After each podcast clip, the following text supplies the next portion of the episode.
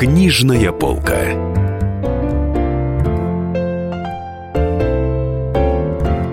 Здрасте, друзья! В эфире «Книжная полка». В студии Дарья Завгородняя, Денис Корсаков, спецкор «Комсомольской правды». И к нам приехала с гастролями буквально на два дня в Москву величайшая писательница Солнечной системы Татьяна Огнева-Сальвони, журналист, Какой? клинический психолог, ну или наоборот, психолог и клинический журналист, автор романа «Блудница», который недавно вышел, э, который издал издательский дом «Комсомольская правда». Если вы не читали роман «Блудница», то вы прожили свою жизнь зря. Я обещал тебе, ну, что буду почему? Еще можете прочитать роман «Блудница», он продается. Да, да, да, у вас есть еще небольшой шанс исправить, ошибки своей жизни. Так, ну мы сегодня о чем беседуем, Денис? Мы сегодня беседуем о психологической литературе о такой, поскольку и Даша, и Татьяна, они обе большие психологи. Любят психологию. Да, Татьяна любят профессиональный психолог. Татьяна профессиональный психолог, действительно, у нее есть высшее образование соответствующее. И, и, кстати, она пошла по пути многих талантливых психологов, психотерапевтов, которые стали писать художественную литературу. Вот Ирвин Ялом в этом ряду, а теперь еще Татьяна Огнева. Это Татьяна написала, соответственно, роман «Блудница», но сегодня будем говорить о занимательной научно-популярной, наверное, да, литературе которая написана, ну, в том числе о психологии. Хотя вот те книги, которые прочла я, я не могу их назвать целиком психологическими. Ну что, кто начнет своими делиться богатыми знаниями о жизни? Я могу начать, так сказать, задать. Да, давайте. Вы прочли книжку, которая касается нарциссов. Обе прочли книжку. Ты знаешь, давай сначала поговорим о, о научпопе, который, в общем, психологический, но написан не психологами. Давай. Мне эта книга очень заинтересовала, потому что, ну, она посвящена тому, как изучать иностранные языки. Э, я люблю иностранные языки, у меня уже два есть, э, там вроде как в активе, таких, на которых я могу общаться. У Тани читать, тоже писать. есть один ну, итальянский. понятно, Тань-то в Потому что она замужем за итальянцем, да. да и вот. да нет. Является матерью итальянца э, даже. Вот вообще в поп-книжках такого рода о том, как научиться чему-то, как сделать что-то, значительное место занимает вода. В книге «Иностранный для взрослых», написанной учеными-когнитивистами Ричардом Робертсом и Роджером Крезом, значительное место уделено, например, рассказу о том, что такое когнитивистика на, на самом деле это наука о познании, грубо познании, говоря. Да, конечно. О позна... Как чего-то познавать. Когнита эрго сум. Когнита, да. А, я не думаю, что мне интересно а, вот это когнито все, а, когда у меня конкретная задача овладеть, например, там, португальским языком. Но знаете, мне книга понравилась, потому что авторы снимают значительное количество стрессов и страхов у человека, который вот стоит на пороге нового языка и страшно этого боится. А к тому же, да, считается же, что люди лучше всего учат иностранные языки, когда они маленькие, когда они или угу, дети, или, там, да. или там, вот юноши, они этот девушки. величайший да, вот. миф разоблачают, и это даже указано в прикнижной аннотации, даже об этом говорится. Они говорят, что взрослый человек может выучить иностранный не меньше, с не меньшим успехом, чем ребенок, потому что, кстати, у них это очень оригинально высказано, они уже имеют представление о мета-языке, то есть о языке языков, когда ты в совершенстве владеешь каким-то языком, уже родным, хотя бы например. одним родным. Да, у тебя есть общее представление о принципах функционирования языка вообще. То есть вот, э, ну и потом они, собственно, разбирают стратегии э, познания, там всякие эвристики. Э, эвристика – это стратегия. Вот, например, там, эм, там эвристику доступности, да, то есть мы проще признаем то, что к нам ближе расположено по времени там или по, по в пространстве. Вот они приводят пример, например, человек сразу после землетрясения стремится оформить страховку. Потом, когда э, там какое-то время пройдет после землетрясения, человек эту страховку отменяет, потому что он уже забыл, как ему было страшно, а вероятность землетрясения нового тем э, временем ну, увеличивается. Да? Ну и там вот разбираются всякие такие ложные убеждения, не только связанные с изучением языка, но вообще расширяют, так сказать, наш общий житейский кругозор. Даша, вот насчет кругозора. У нас в студии сидит живой человек, который выучил итальянский язык с нуля. Да. Причем выучил его за полгода. Расскажите, Татьяна Александровна, Ух. как вы учили? Более того, я был беременный человек. Совершенно беременный, который не это не хотел ничего учить, меньше всего хотел учить язык. Ну, я вам скажу, что сначала... Я, я просто про свой опыт могу рассказать. Я книжку, Давай. к сожалению, не Да, читала. конечно. Наверное, она бы мне помогла, если бы я ее прочитала до того, как Чисто я переехала. морально. Да, ты без нее прекрасно справилась. А, Значит, я проходила несколько этапов. Первый этап э, когда ты приезжаешь, начинаешь резко, быстро все учить, ты хочешь поскорее выучить, ты хочешь понимать все, что говорят вокруг тебя люди, ты хочешь быстро стать своей, и начинаешь очень резко, быстро учить. э, Вот у меня первый месяц, э, я приехала перед декабрем. Вот, э, Она приехала в Италию, я напоминаю, это Татьяна А, да, Сальвони, переехала в Италию. Да, влюбилась А, в итальянца а. и приехала в ближнее Подмиланье, в городок Кьяри, А, где он живет. И вот я весь декабрь я учила э, итальянский как заведенная, тем более э, у меня было время на это. Проходит месяц, мне звонит радио «Комсомольской правды». Был, было перед Новым годом что-то, какой-то, какой-то период, э, этап. Вот и, господи, я русский забыла. Вспомнила свой тот э, период. А, И меня просят рассказать о том, как готовятся итальянцы. Ну, простейший вопрос, как готовятся итальянцы к Новому году. Я говорю, конечно, расскажу. В прямом эфире. Включаются. Мы вас подключаем, подключаем, да. И я начинаю рассказывать, и я вдруг понимаю, что я начинаю говорить на итальянском. И я не могу вспомнить, как это по-русски. И, и- у меня возникает паника, у меня вообще лишается, я лишаюсь дара речи, я теряю вообще все слова, русские, итальянские, я не могу понять, кто я, где, что на- надо. Я хочу что-то сказать, но я не могу найти слова. И когда мы этот вот странный, значит, мой прямой эфир закончили, он был короткий, слава богу, там две минуты, что-то я сказала, но потом я села на диван и поняла, что что-то надо делать, потому что русские слова ушли, итальянские на то место либо пришли, либо еще не дошли. А, и получается как, какой-то такой кавардак в голове, что ты не можешь сформулировать простые какие-то вещи на своем родном языке. И тогда я притормозила свое резкое вот это погружение в итальянский и позволила ему войти ко мне в голову потихонечку, постепенно. Да, это называется эффект на языке вертится. Они про это говорят, да, что резко вот так вот впиляться в язык не надо. Чтобы полтора-два часа в день заниматься лучше, чем, чем а, там в течение Чем 10 дней. круглосуточно, да. там, э, чем в, там, в, там, в течение одного дня 10 часов прозаниматься. Если ты будешь прозанимаешься 10 часов подряд, например, то ты запомнишь меньше, чем если ты будешь заниматься 10 дней по часу. Но есть еще такой момент, э, что вот там первый год меня страшно мне не хватало русской речи, это был такой дефицит, ну, это было как вот, как будто тебя лишили э, какого-то блюда, которое ты ел каждый день, э, э, что это было нормальным, а теперь этого блюда просто нет. И это такой дефицит, что в какой-то момент я поставила, не знаю, какой-то диск нашла, случайно завалялся из презентационных Михаила дисков. журна- Круга. Нет, это был Киркоров, я оставила Киркоров, я слушала эти Ну, песни. Круга, я угадала. Э, Я думала, как он прекрасно поет по-русски. Купола. Что-то было. При том, что я никогда не слушала Филипп А Бедрос. как итальянцы, кстати, встречают Новый год? Они правда выбрасывают? Ну, для севера Италии, видимо, это не характерно. Это скорее Белый флаг. старые вещи.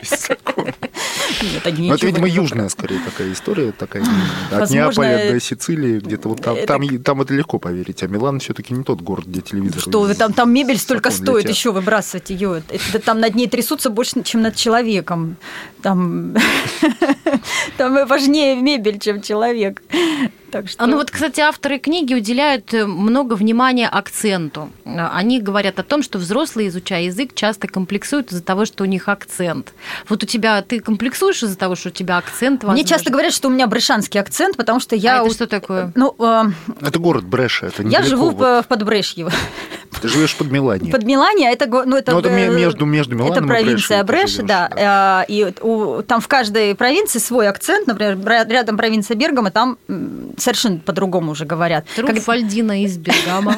Когда мы приехали а, в Рим, произносишь, если говорить об акценте. Да, друзьям, э, римским друзьям, они очень надо мной смеялись, потому что они слышали русскую, которая говорит по-итальянски с абсолютным очевидным брешанским акцентом, и они, конечно, хохотали. Для них это было очень смешно меня слушать. А я очень плохо понимала их итальянский с этим римским их акцентом. Ну, Это литературный Да, дело в том, язык. что до того, как написать великий роман «Блудница» Татьяна Огнева, Сальвони написала еще несколько книжек про Италию. В частности, она вот там рассказывает, что Италия – это миллион разных диалектов. не миллион, а Ну, то 20 в, каждом, в каждой провинции. 20 в каждой провинции, А всего да, есть их э, буквально там до при- 20 в каждой провинции, а всего провинций 20, поэтому считайте сами. Так, друзья, давайте прервемся. А, Это книжная полка в студии Дарья Завгородняя, Денис Корсаков и наша гостья, замечательная Татьяна Огнева Сальвони, журналист, психолог и писательница. А, Вернемся через несколько минут. Книжная полка.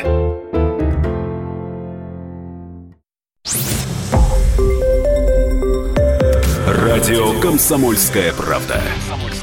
Более сотни городов вещания и многомиллионная аудитория. Ставрополь 105 и 7 FM. Эм. Севастополь 107 и 7 FM. Эм. Калининград 107 и 2 FM. Эм. Москва 97 и 2 FM. Слушаем всей страной. Книжная полка.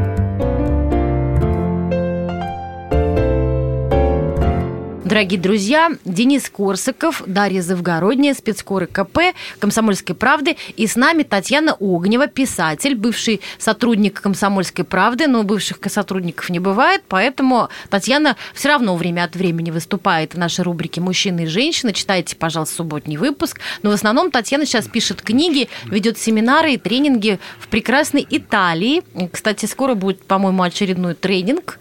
Вот. Да, и, кстати, она ведет их по скайпу, так что, да. если что, стоп, стоп. Тренинги Консультация она по скайпу ведет. Ну да, она консультирует по скайпу. А. Недорого. А тренинг будет, я так понимаю, в какой-то прекрасном Замке у Маркиза, я про него писала. Да, да, да. Еще каждый май э, там проходит такой, там есть такой замок, где живет Маркиз, самый настоящий, там роскошное вино. Тысячелетний замок, ну, да, тысячелетний шикарный замок. Наверное, можно записаться как-то на это мероприятие. Да, можно, у нас еще осталось шесть мест. Шесть. И почем похоронить? Вернее, развлечься в замке. Нет, это не развлечься, там все серьезно. Там неделю будет полного погружения в психологию. Я делаю это с другой своей коллегой, еще более опытной, чем я. Куда ж опытнее Ну, я, конечно, на самом деле. Ну, расскажи, прорекламируй. Мне же интересно. А, это книгам как-то. Ну, да это... почему здесь книга? Нет, ну, ну Просто... давай, у тебя есть шанс да. рассказать на миллионную аудиторию про... Это, это замок в Пьемонте, замок настоящего маркиза, он не психолог. Да, да но... это замок маркиза, чей предок дал деньги на открытие Америки. И когда Колумбу прям, да, прям занес да, фактически. Одну каравеллу он оплатил. У него было три, а две каравеллы, он наскреб денег на две, а на третью ему не хватало денег. И вот э, прадедушка этого маркиза, Э, это наш друг семьи. Я про него писала во всех своих книгах, э, дал денег. Это семей... одна из семейных историй. У них таких историй очень много. Они там живут в этом замке уже 600 лет.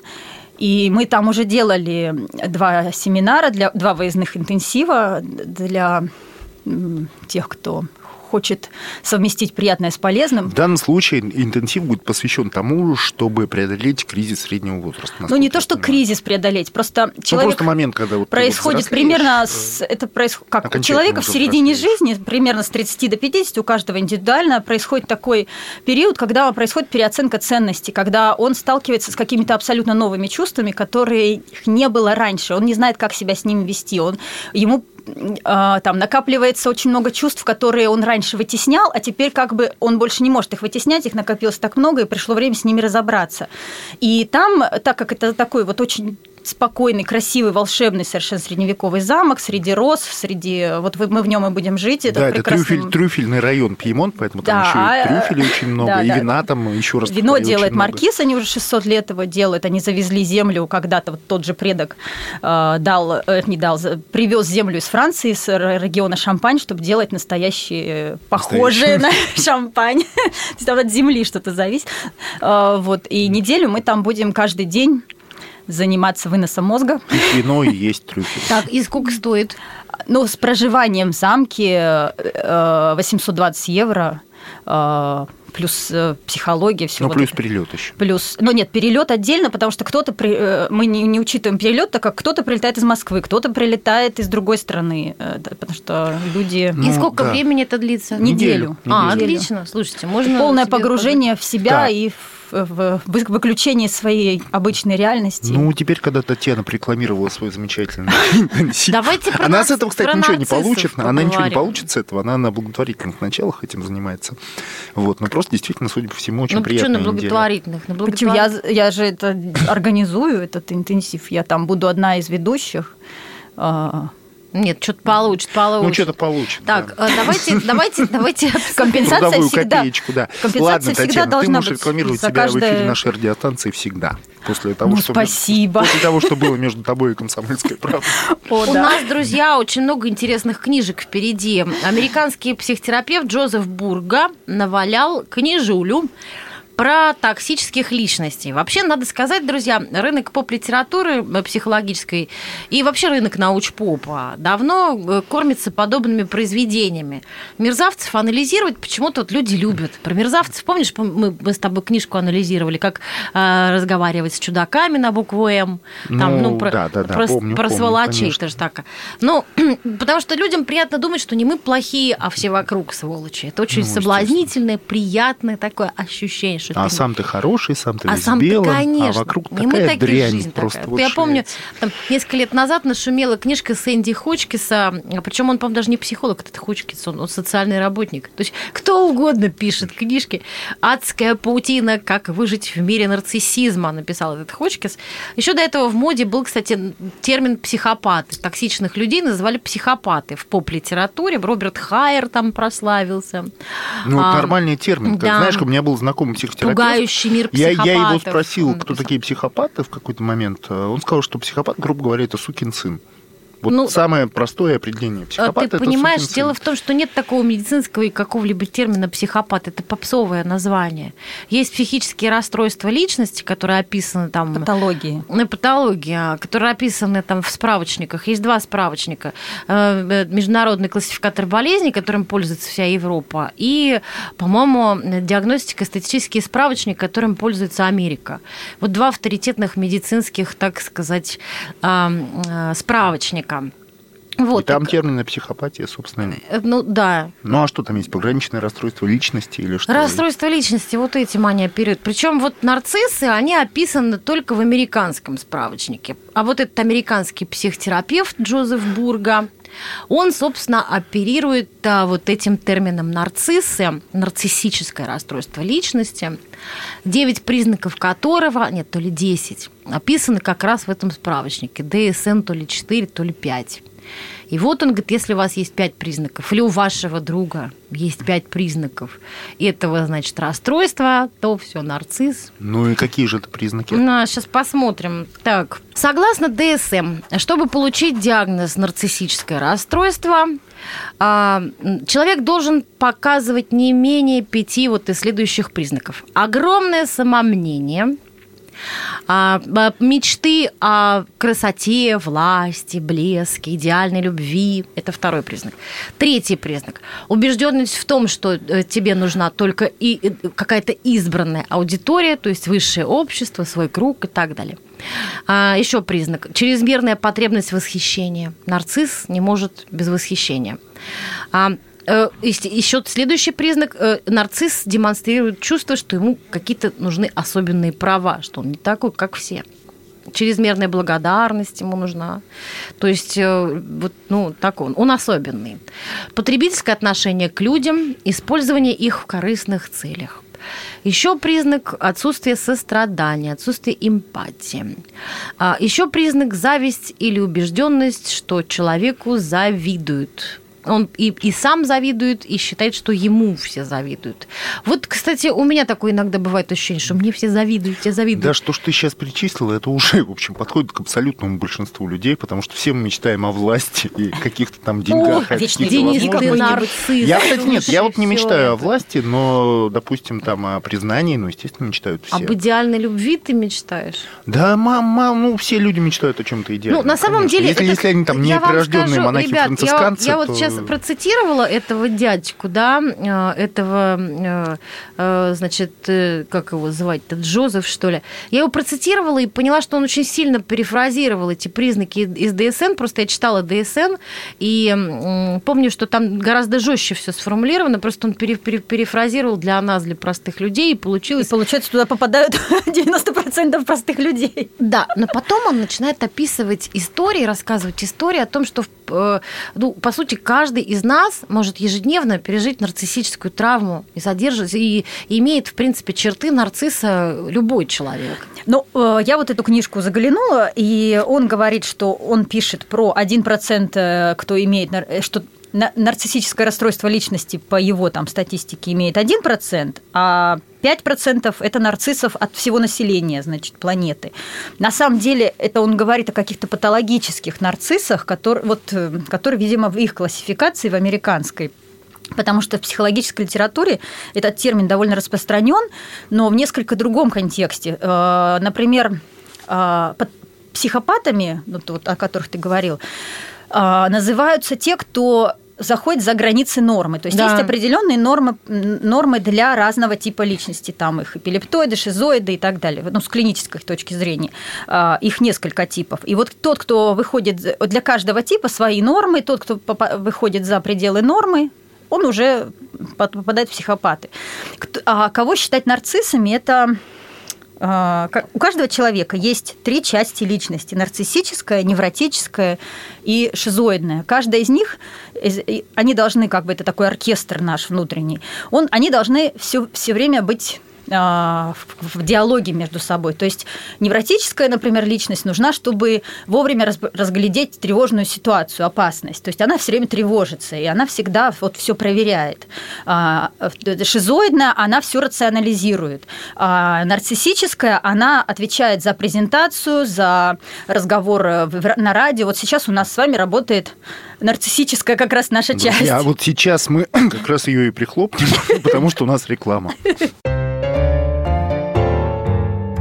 Книжная полка.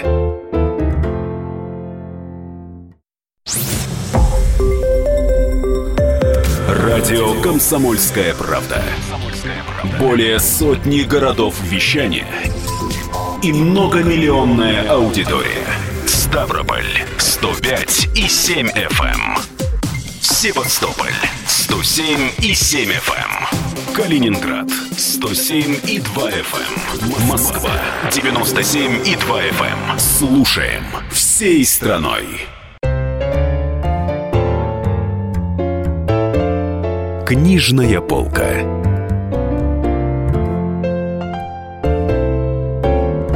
Друзья, здравствуйте. В эфире «Книжная полка». В студии Дарья Завгородняя, Денис Корсаков наши гости прекрасная Татьяна Огнева-Сальвони проездом из Италии. Вот, она рассказывала нам про невротическую, нарциссическую, какую еще часть? И шизоидную часть. Татьяна писатель и психолог. Татьяна писатель, психолог и журналист. Никто да. не сомневался. Ну и вот, так, а... в каждом из нас живет нарцисс, живет невротик. Не, не, не, нарцисс, а нарциссическая, шизоидная, невротическая часть. А, человек считается в границах нормы нормальным, если у него все эти три части находятся в диалоге между собой. То есть, например, одна затревожилась очень сильно невротическая, шизоидная тут же зарационализировала, так, а что я тревожусь, а есть ли повод для тревоги? Реальный, он и нереальный. И нарциссическая, так, а что делать, а что, как вот сейчас я себя должен повести, то есть э, а, принимать решение. Но если какая-то из них одна начинает вести, например, а остальные две молчат, вот тогда наступает э, пространство для работы психолога. Но вообще-то люди боятся слова шизоидное, потому что, естественно, они его ассоциируют с шизофренией. Сразу ты уж скажи, что нет, нет, шизоид это не шизофрения. Нет, шизоид это совершенно не шизофрения, это просто способность, это относится к рационализации, к умению сконцентрироваться э, на задаче. И прорваться. сконцентрироваться и прорваться. Ну, те, кто умеет мыслить головой, обычно это шизоиды. Ну, человек, который это, это, этот кто человек может внутри нас идеи. соблюдает законы логики, на них опирается. Р- рацио. Вот рацио – это законы да, логики да. классической. Вот он, он все логичный такой парень. Ну, хорошо, дорогие друзья. Нам еще С нарциссами есть, мы разобрались. С нарциссами мы вроде бы... Про нарциссов бы, интересно в этой книге было, ну, как и во всех книгах, да, большинство психологических книг. А, он говорит, вот он вас обижает, вот этот человек, он вами манипулирует, он вам делает больно и так далее. Как избегать общения с ним? А вы смотрите на него с любовью, сопереживайте ему, не судите его, потому что нарциссом движет боль. На самом деле, каждым человеком практически на Ну, планете Земля. да, движет боль. Да, меня вот это тоже удивило. Вы, вы ни в коем случае, там, если вы не можете избежать нарцисса, вы ни в коем случае не апеллируете к его совести. При этом книга называется «Осторожно, нарцисс». Да. То есть, э, как бы ты должен ставить какой-то барьер, какую-то защиту э, от нарцисса. А я вам скажу, что из, моей практики, э, что от нарцисса единственная защита, ну и вообще от психопатов, это собственная проработка. Когда у тебя нет собственно, ну, как вот этих слабых мест, психопат он что делает? Он очень хорошо вычисляет слабое место любого И человека. вцепляется в него. И на это он, да, этим он на это действует. А если ты свои слабые места прорабатываешь, как-то ты как внутреннюю работу все время ведешь, то тогда ему труднее за тебя зацепиться, и он тогда становится бести- не опасен тебе, этот психопат любой. И нарцисс, э, клинический нарцисс тоже. Да, ну Так. вообще опасные, конечно, чуваки. Лучше от них бежать подальше. Ну вот э, э, господин Бурга, доктор Бурга, как-то вот это не очень четко обозначает, что надо вообще лучше с ними не связываться. Ну, ребята. здрасте, он книжку назвал «Осторожно, нарцисс». Да, да, но лучше Как с он ними не еще должен был связываться. это обозначить? Но он как-то, как-то, да, недостаточно все-таки так акцентирует, что нужно с ними э, вообще Ну, давайте пойдем дальше. У нас же... посадить их Мы же в не клетку. всю передачу нарциссам. Да, посвятим. давайте говорить о чем другом. Давайте говорить друг другу комплименты. Смотрите, да, любопытную еще одну книжицу. а, Я тут э, э, э, почитала. Вообще книжка просто, ну, интересная, натурально. Э, Лучше, чем все, что я прочитала. В за жизни? За последние три дня. Называется автор ее Бор Стенвик. Вот опять же, его, его профессиональная, так сказать, ориентация туманна, понимаете? А как будто он что-то скрывает. Его называют исследователь в прикнижной аннотации. В интернете я про него ничего не нашла. Вообще интересный парень, называется «Все мы врем». А, И то есть говорится о парне, что он э, э, вот, ну, огромное количество вот- вот- изучил, э, собственно, ложь во всем ее объеме, ложь человечества всего на протяжении всей истории, какая она есть. Книжка получилась на 500 страниц. Меня она заинтриговала тем, что сразу начинается с рассказа фейковой истории. Якобы некий китаец отсудил у своей жены 120 тысяч долларов за то, что она родила ему уродливую девочку. Она типа сделала пластику перед этим, эта жена, но гены не перешьешь, и ребенок э, родился страшноватый. Вот, мол, какая коварная женщина. А, Я помню, как я в комсомолке несколько лет назад провела маленькое расследование, выяснила, там вышла на китайскую газету, и оказалось, что история приукрашена. В- э, Случай был действительно такой в Китае. Муж засудил жену, потому что ребенок урод. Но пластические операции тут ни при чем. Их зачем-то потом приписали впоследствии для красного словца. Может быть, какую-то пластическую хирургию рекламировали.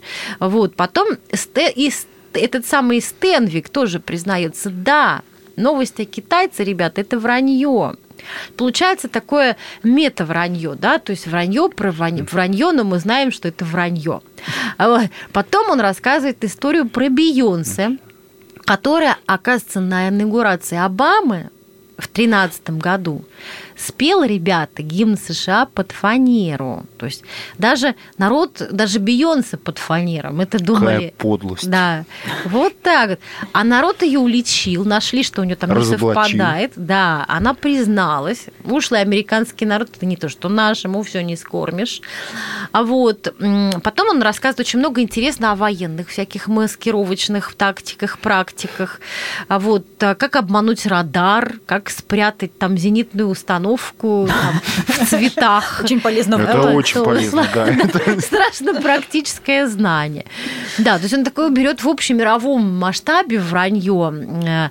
Так Ну, он помогает врать, что ли, получается? Ты знаешь, он на протяжении всей книги решает вопрос, можно ли по внешним признакам у человека догадаться, врет он или нет. О, тогда, мне кажется, ответ «да». Всяк человек ложь. Мы врем каждую секунду. Вот Ну, он общем, приходит да, к это- выводу, что э, опознать вранье невозможно. Даже если человек... Там какие-то были проведены исследования, Ну, слушай, ну есть люди, которые просто не умеют врать, они врут. И, как бы- Вот я, и например. все думают, что они врут. И все думают, да, То есть они говорят «Чё-то ты, правду. голубчик, знаешь, ты... Заврался. Заврался. Я вот всю жизнь пытаюсь научиться врать. Мне все время говорили, ты не умеешь врать, что-то это как-то ты должна научиться врать. Я, Ну, вот нач- я так вот. пыталась научиться, меня сразу вычисляли и при этом считали лгунишкой Ну вот сразу. скажи что-нибудь, скажи какую-нибудь ложь. Я брюнетка. Да. Скажи. Я брюнетка. Вычислил. Подозрительно звучишь. Татьяна на самом деле светловолосая, довольно женщина с, с русыми волосами. Довольно светловолосая женщина. А Вот, Хорошо, что женщина. да. э, э, Слушайте, вот ужасно интересную историю. Я вообще поняла, что эта книжка имеет не практическое значение, как психологическая книжка для э, аутотерапии, а чисто такая для общего развития. Например, он рассказывает, как э, значит, появился и, была, и был опровергнут в своей эффективности детектор лжи. Вот вы знаете эту историю? Нет, не знаю. Вот это случилось в городе Беркли, в Калифорнии, в 21 году.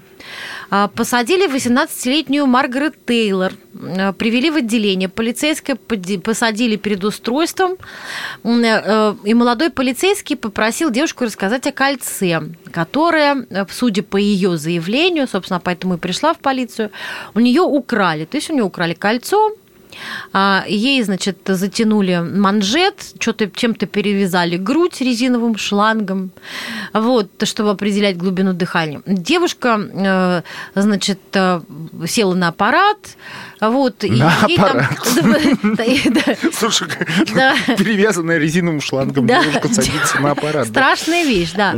А Села к этому аппарату, ну, наверное, не на аппарат, а рядом с ним. Вот. И, значит, э, полицейский попросил ее не волноваться. Вот, Она, конечно, тут же разволновалась. записали все ее, значит, все ее, значит, ощущения, а потом пригласили другую девушку, а тоже студентку. Это была Маргарет студентка, и в общежитии у них, значит, история связана была с тем, что в общежитии у них начали воровать. А после этого пригласили подозреваемую девушку, которая, э, которая ничего не украли, но она была из бедной семьи, вся такая бедная. Вот. А тоже к ней подключили все эти шланги и всю эту хрень. И она бедная, у нее нервы не выдержали, она созналась в преступлении. А потом, по прошествии лет, уже ее исключили из, институ- из университета, сломали ей жизнь. Вот. Причем после того, как она уехала, кражи не прекратились в университете. Вот. А, Но потом ей этот Джон Ларсон, который придумал всю, адскую машину, он ей написал, и она э, ему созналась, что она ничего не воровала. А вот он взял ей жи- жизнь-то испоганил. И вот грустная прям история. А, а это подтверждено детектором э, лжи, что она вот ее второе признание? А второе признание нет. Он ей на слово поверил, потому что он уже в своем этом детекторе разочаровался. Там он несколько раз налажал этот Но, детектор. Тем не менее, этот полиграф Полиграфович до сих пор очень активно используется. Да, вот э, удивительно, понимаете, такая произошла трагедия. Ну, видимо, когда он разочаровался, он как-то не, не решился всех убедить. А, и там нашлись уже последователи, которые сказали, нет, детектор лжи, это очень классно. Да, да. Возможно, да, там есть гениально. какой-то процент, э, высокий процент вероятности, что он чаще, ну как, чаще он работает, чем не работает, поэтому он продолжает работать. А мне кажется, что вот люди просто видят эту адскую тарахтящую машинку, там, вы, выписывающую что-то. Там, всякий где- случай говорят правду. И на всякий случай начинают а, самооговорами заниматься. Потому что вот потом этот дядька, значит, э, говорит, эм, рассказывает про техники допроса, да, эм, вот что они, в принципе, эффективнее, чем детектор лжи. Вот в Америке там применяется, значит, э, техника допроса такая, что ты сам, скотина, виноват. Как допрос с пристрастием. Ты виноват, сознайся. А в Норвегии, где откуда сам, собственно, этот автор книги, э, полицейские скрывают, другую технику применяют. Они скрывают от подозреваемого улики, которые против него, и просят изложить этого подозреваемого свою версию происшествия. То есть лучший способ выявить лгуна, считают они, это заставить его как можно больше говорить и поймать на противоречие. На противоречиях. Но этот метод тоже не всегда эффективен, потому что наша память реконструктивна. Человек возьмет и на себя наврет. Понимаете? И придумает чего-нибудь. Что-нибудь придумает нечаянно, потому что он, вообще мы придумываем, оказывается, все время. Ну да, на Так- каждое... Ну и мы нашу память переделываем Это известный, постоянно. э, известный феномен, когда берут 20 свидетелей какого-нибудь происшествия, и, два, э, И все, 20 все 20 свидетелей рассказывают рассказывают, разные версии, да. Примерно там что-то совпадает, но мно- вот по, по нюансам они один увидел, что это была блондинка, другой увидел, что это была шатенка. А А, третий увидел, что это был крокодил. Гена. Друзья, да, давайте сделаем паузу, послушаем великолепную совершенно рекламу, а после этого вернемся Неподражаемую. неподражаемую, а после этого вернемся к нашей волшебной передаче. Книжная полка.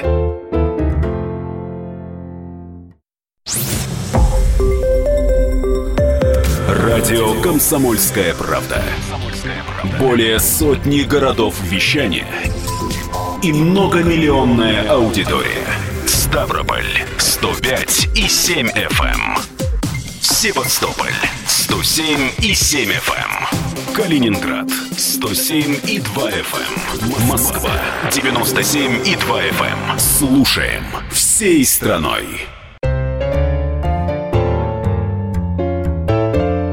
Книжная полка.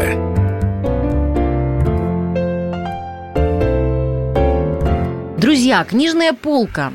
Я Дарья Завгородняя и Денис Корсаков И в гостях у нас Татьяна пригласили Огнева-Сальвони, сегодня Татьяну огневу лучшая Сальвони. писательница Солнечной системы, новая Джейн Остин, новая Жорж Санд, автор романа «Блудница». Который ты не читал. Ну, да, но те, кто его читал, они говорят, что Жорж Санд просто шмакодявка на фоне Татьяны Огневой Сальвони. Давайте. Вот, еще она журналист и клинический психолог. И вот мы сейчас как раз сидим и разговариваем про книги, посвященные психологии. Нон-фикшн, посвященный психологии. Вот. а, Скажи, Даша, знаешь ли ты, что такое осознанность? Да. Это очень модное слово. Вот у меня сейчас в руках, буквально на столе передо мной книга «Как включить осознанность. Техники эффективных практик медитации в современном мире». Написал ее Рохан Ганатилейк. Батюшки Вот, Светы. да, вот батюшки Светы.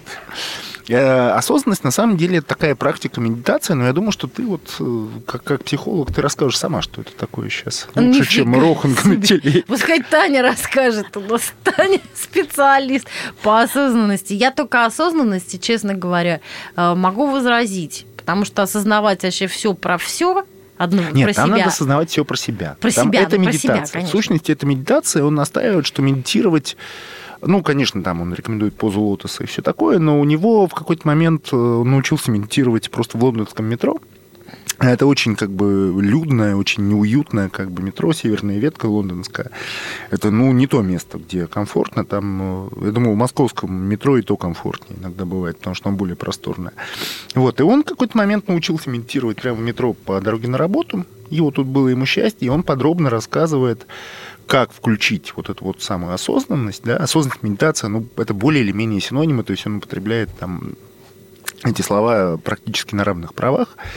А Что ему дала вот эта осознанность, помимо счастья, которое очень трудно? Гармонию, гармонию, что люди ищут от жизни? Гармонию, покой.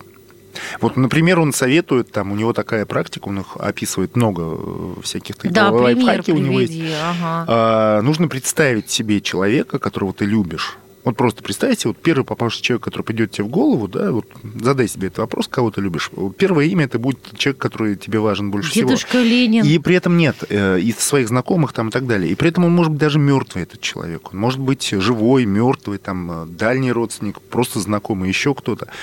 Вот. И а, он советует а, вот так вот в процессе именно медитации произнести э, слова э, «да будешь ты счастлив». Вот просто сконцентрироваться на нем, пожелать ему счастья. Вот где бы ты ни был, что бы с тобой э, не Так, происходило сейчас. А мертвому ты что это припарк-то? Ну, а вот так вот, понимаешь, вот ты представляешь образ человека, ты советуешь, ты, вернее, как, ты желаешь ему счастья, а потом ты можешь те же слова произнести в адрес себя.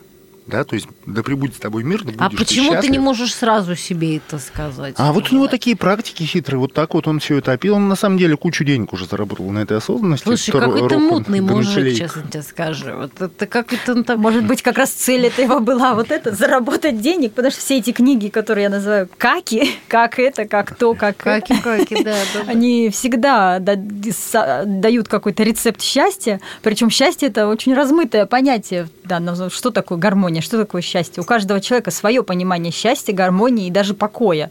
Одному надо, он находится в покое только тогда, когда носится 24 часа в сутки и делает кучу дел. И тогда он абсолютно в покое и в счастье. А другой, когда он ничего не делает. Когда он сидит в позе лотоса и желает счастья. в, в лондонском метро. Сна- Да, сначала нет, в умершему. позе, позе лотос нет, а не обязательно умершему. Можно живому, а желать счастья и вот своему любимому человеку, и себе, а потом начинает желать еще Знаешь, счастья всем любимому людям. человеку это Начинает еще... желать счастья тем, кто перед ним, те, кто за Слушай, ним. а я вот не пойму, А вот попробуй врагам пожелать счастья. Вот это Да. велик, великая, знаешь, сила, А наверное, как научиться, кстати? осознанности. Как научиться желать э, счастья врагам? Сначала их надо простить. Каждого вражину, который тебе насолил. А чтобы простить, сначала надо понять, а, где ты на него злишься, почему ты на него злишься, и вообще увидеть всю эту злость. Ну, в психотерапии много практик. Одна из них, например, называется облако, зл- облако ну, чувство. Какое-то чувство, как правило, чувство какое-то негативное. Вот злость, с ней очень много работают, потому что злость, она вообще такая, такое мощное чувство, двигатель нашей жизни. А, вот облако злости. И сначала надо посмотреть, на что ты злишься, что тебе человек сделал. И, как правило, злость на конкретного человека занимает очень мало места. Но там очень много места занимает злость на ситуацию, злость на себя. На себя злости, а, как правило, больше половины у человека, потому что он злится на себя за то, что он повелся, например, что, э, что с ним так сманипулировали Совершил ошибку, совершил какую-то то он как-то, да, что-то... Ну, в общем, чаще всего это самоосуждение. И вот самоосуждая себя, злясь на себя, р- по Человек сути, ест себя, ест сути себя, но причина этого, того, что он себя пожирает, до сих пор продолжает пожирать, вот этот человек, который ему это причинил эту боль, когда-то его обманул или сделал ему плохо, или как-то над ним насмеялся. Притом вот этот человек как раз был случай, когда уже умер давно обидчик, уже кости его там давно А это не играет никакой роли, да. да, Человек может а- умереть, но как а бы... тот, кого он обидел, он до сих пор а, на него вот вспоминает о нем, и его потрясывает. И когда стали разбираться, оказывается, что вызывает злость, гнев сама ситуация и вызывает а, гнев, что ты в этой ситуации оказался слабаком, что ты не справился. А за этой злостью оказалось стоит стыд.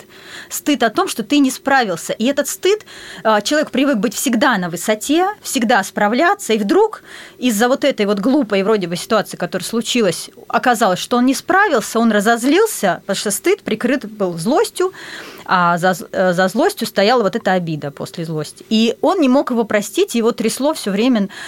И он, он пытался простить, он там ходил в церковь, он еще что-то там а, делал какие-то шаги. Он говорил себе, я тебя прощаю, я тебя прощаю. Но когда он вспоминал, у него поднималось вот это в душе. Но когда мы увидели, что за этим стоит стыд, и вот это его а, порушенное собственное величие, мания величия, когда ну, он- внимание величие, так ну, уж не в говорим, кавычках но, мания да. величия.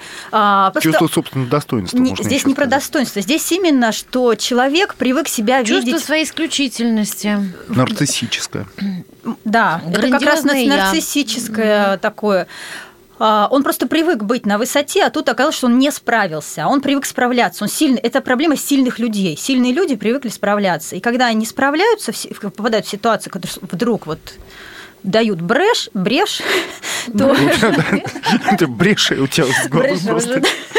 да. то оказалось, что а виноват тот вот обидчик, и тогда он смог простить, выпустить эту злость на все это. И здесь открывается такая вещь, она оказывается открытием, которым, что я тоже просто человек. И что я тоже имею право Не на ошибку. Супермен, не- не да, там, не- сильный не человек не полубог, дает а- себе права на ошибку. И когда а, открывается, что я тоже человек, я тоже слабый, я тоже а, могу пропустить удар, я не должен все время быть рыцарем вечно в латах. И тогда вдруг вот как, когда до этого мы дошли, до этого момента, у человека вдруг оказалось, вот его прям отпустило, он как будто вот даже тело изменилось, положение на стуле, мышцы расслабились, все. И как ты теперь относишься, спрашиваешь, как относишься теперь к этому человеку, который вот уже умер? Он уже даже чувств не вызывает. А я простила, а он тут при чем? То есть до, до такой степени, что он оказывается вообще ни при чем. Ну, он был одним из участников ситуации, в которой я оказался просто человеком. Да, в общем, ну, осознанность это умение признавать свои ошибки, я так понимаю. Вот этот твой дядька. О, ну это очень сложно. Нет, нет, нет. Осознанность это скорее способность а, видеть свои истинные чувства.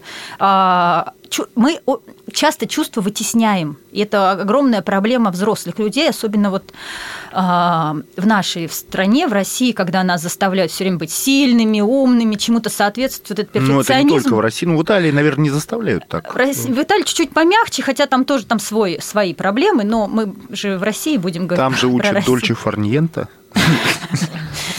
Ты своего ребенка, вот, например, учишь Дольче Фарниента?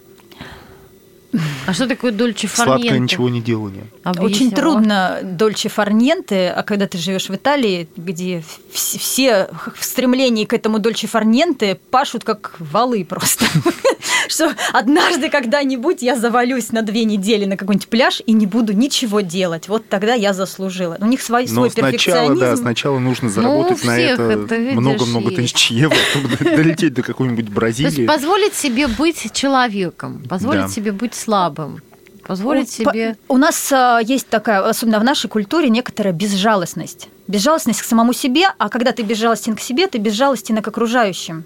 Вот этот перфекционизм, максимализм, вот, э, э, это как раз вырастает из нарциссической травмы, про которую мы говорили в самом начале, вот про нарциссов. Но мы mm-hmm. говорили там в контексте патологии, психопатологии, а вообще есть маленькие нарциссические травмы, у, у ну, у многих людей а, это происходит в детстве, в раннем детстве, когда трех лет э, ребенок оказывается очень долго без родителей, когда у него прерывается вот этот контакт с мамой, он переживает такую огромную боль, а, что вот мамы рядом нет, что-то происходит, особенно если родители разводятся, еще что-то, то у него тогда возникает вот это желание стать лучше всех, что надо что-то сделать, чтобы вот этого больше не произошло. Друзья, ну что, у нас э, была передача «Книжная полка», она подходит к концу.